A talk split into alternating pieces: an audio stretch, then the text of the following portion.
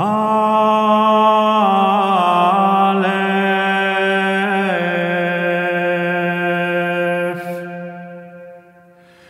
Quam docedet sola civitas.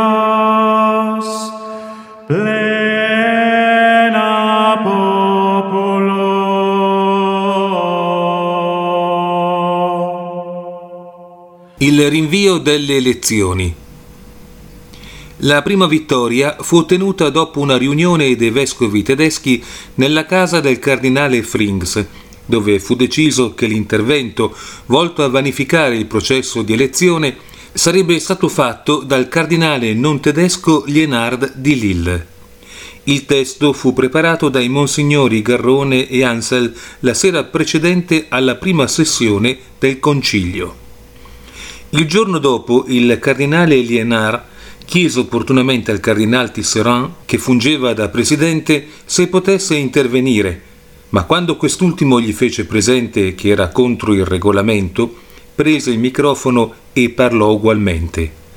La sua proposta fu supportata dal cardinal Frings a nome di altri vescovi tedeschi e accompagnata da un applauso dall'assemblea, con il risultato che il processo di elezione fu effettivamente interrotto e la prima sessione si chiuse dopo meno di 50 minuti. Questa è stata la nostra prima vittoria, disse un vescovo olandese a un amico mentre lasciava San Pietro.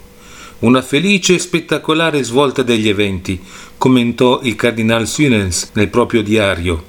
È un'audace violazione della regola. Il destino del concilio era in gran parte deciso in quel momento e Papa Giovanni era contento. La collocazione di uomini preselezionati nelle commissioni. Quanto alla seconda vittoria, il gruppo del Reno stilò una lista di candidati nel Pontificio Istituto Teutonico di Santa Maria dell'Anima, il centro di studi tedesco, sotto la presidenza dello stesso Cardinal Frings e avviò un'attività di lobby il 19 ottobre, il giorno dopo la prima sessione.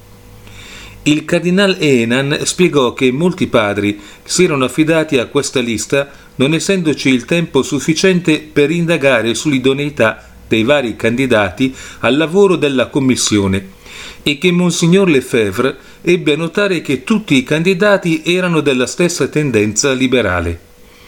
Alla fine furono eletti 79 dei 109 candidati presentati dal gruppo del Reno e il Papa ne aggiunse 8 alle commissioni.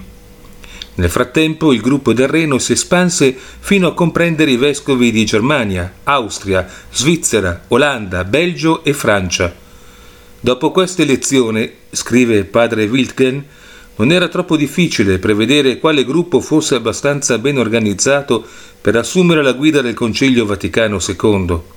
Il Reno aveva cominciato a scorrere nel Tevere, l'alleanza era in grado di operare efficacemente perché sapeva in anticipo cosa volesse e cosa non volesse. Jerusalem,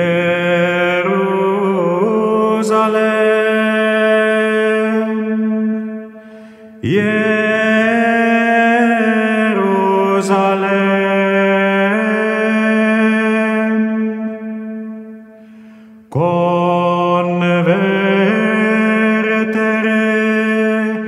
ad Dominum.